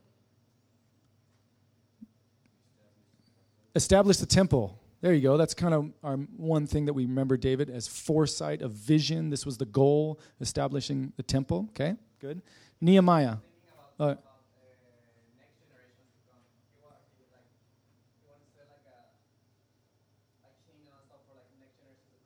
yeah.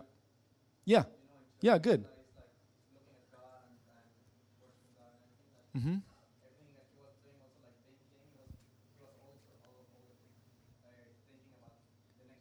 He wasn't only thinking about his kingdom, he was thinking about the future kingdoms of Israel. That's right. That's exactly right. Nehemiah. The wall, Jerusalem. Good. Okay.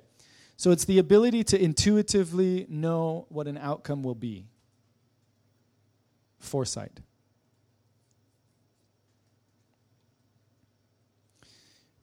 This is really important when with worship leading. Because when you stand on a stage, you have to you have to sort of picture, okay, when I sing this song, what is the response going to be?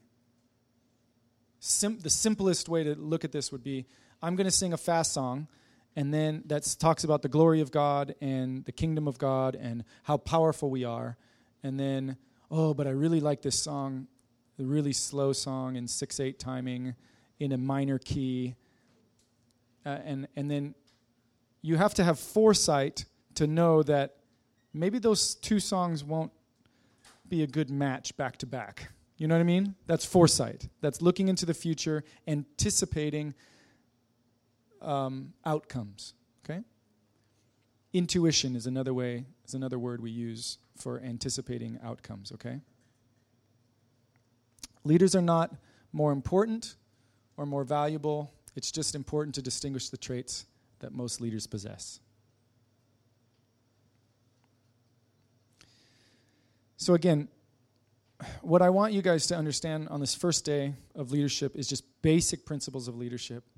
And what, we've, what we know is that leadership doesn't have to do with your personality, how quiet, how you know, reserved, or whatever, however God has made you.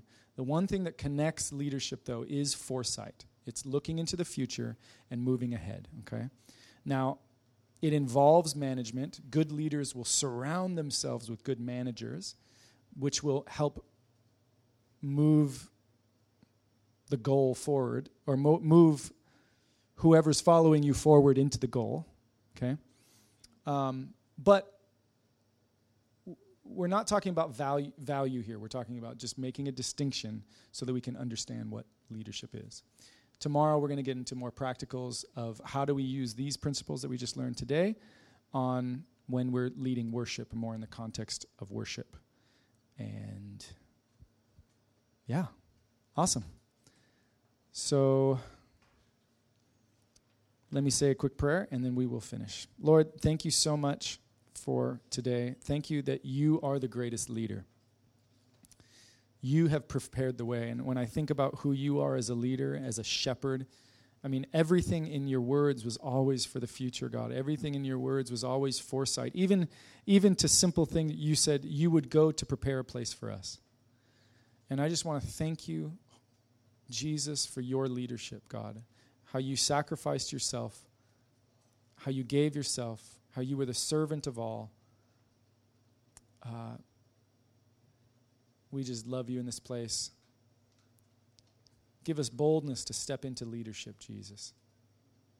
The world needs more leaders, God. Amen. Thanks, guys.